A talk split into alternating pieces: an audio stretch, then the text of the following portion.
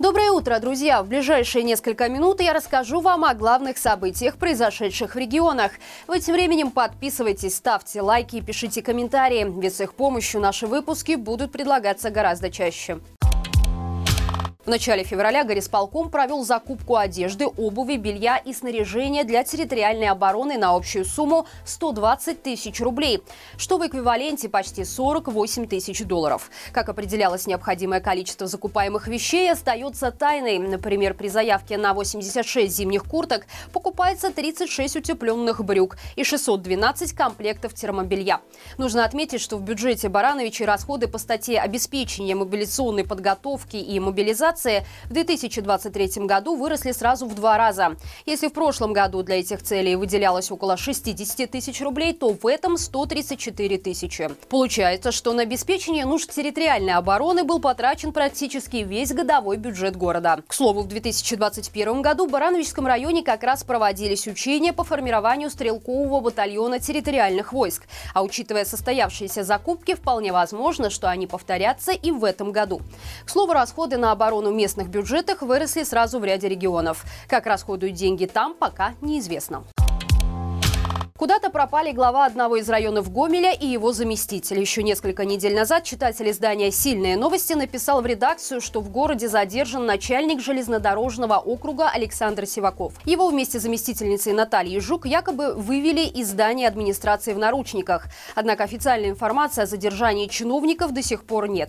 По слухам, визит силовиков связан с коррупцией. Подтвердить эту информацию на данный момент не получилось, но факт то, что оба чиновника с тех пор на рабочем месте месте не появлялись. В приемной администрации района говорят, что оба руководителя на больничном. На официальном сайте администрации района их имена присутствуют до сих пор. Стоит отметить, что в белорусских условиях подробности коррупционных дел часто появляются значительно позже задержаний. Например, бывшего министра лесного хозяйства Виталия Дрожжи сначала просто сняли с должности. И только через несколько месяцев стало известно, что причиной были взятки. Иностранные инвестиции в Гродненскую область падают третий год подряд. По информации от председателя облсполкома Владимира Караника, в прошлом году региону удалось привлечь более 225 миллионов долларов почти из 30 стран мира.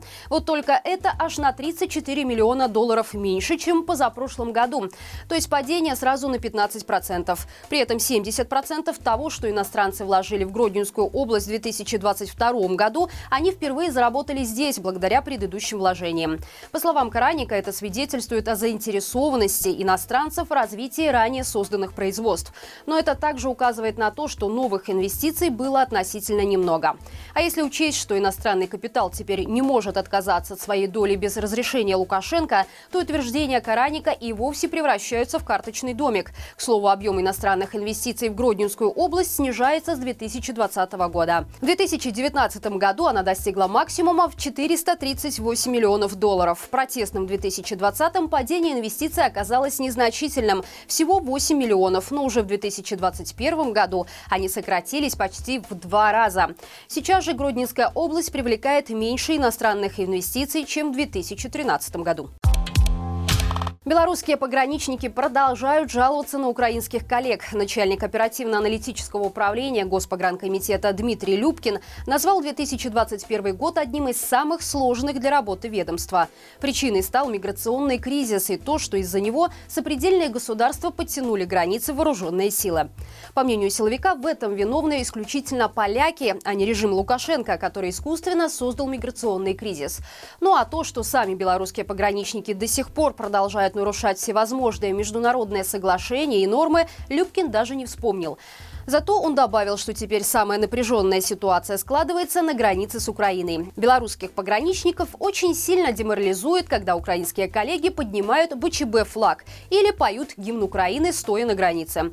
Но больше всего наших силовиков пугает, когда, цитируем, «какие-то невменяемые выходят напротив пункта пропуска, оголяются, выкрикивают различные лозунги и угрожают бросить гранату». Напомним, свою ранимость белорусские силовики проявили еще в 2020 году, когда любой даже безобидный комментарий в их адрес начал превращаться в уголовное дело.